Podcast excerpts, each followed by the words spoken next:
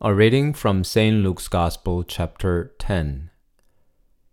Now, as Jesus and his disciples went on their way, he entered a certain village where a woman named Martha welcomed him into her home. She had a sister named Mary who sat at the Lord's feet and listened to what he was saying. But Martha was distracted by her many tasks. So she came to him and asked, Lord, do you not care that my sister has left me to do all the work by myself? Tell her then to help me.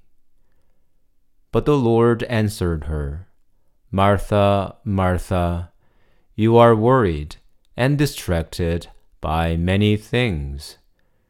There is need of only one thing.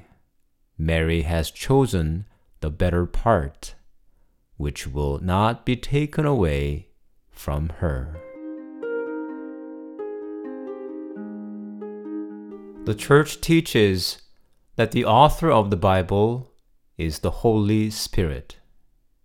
We can compare the way the Bible was completed to how the Word of God became flesh. The Blessed Virgin Mary didn't randomly encounter the Archangel Gabriel. She was prepared from her conception to participate in the work of redemption. She dedicated herself to the service of the Lord and was attuned to His words. She was always paying attention to the Lord. When she heard the message of the archangel, she didn't doubt.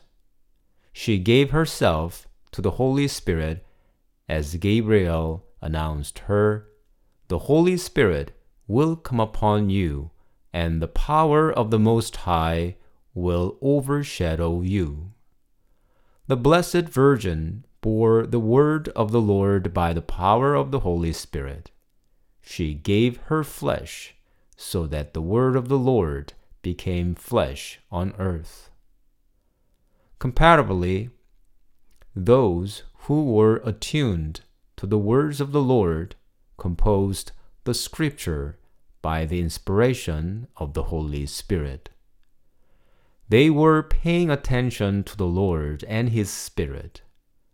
When the Holy Spirit inspired them, they gave themselves to the word of the Lord by their testimonies and witnesses.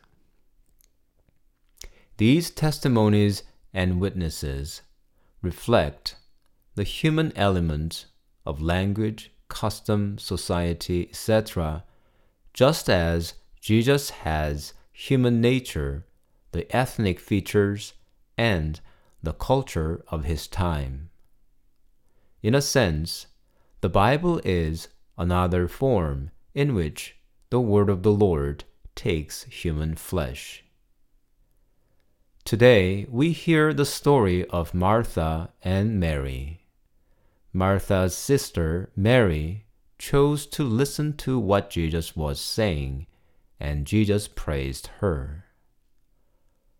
When we reflect on how the Gospel books were written, we find there were many, like Mary, who paid attention to Jesus and his words, that they left their testimonies and witnesses. These witnesses and testimonies, with the inspiration of the Holy Spirit, became the foundation of the Gospel books. By giving their ears to Christ, they also became like the Blessed Virgin, bearing the word of the Lord in their flesh. I ask myself how much time every day I listen to the Lord before His presence in the church. Am I not like Martha, who is distracted by many things? There is need of only one thing.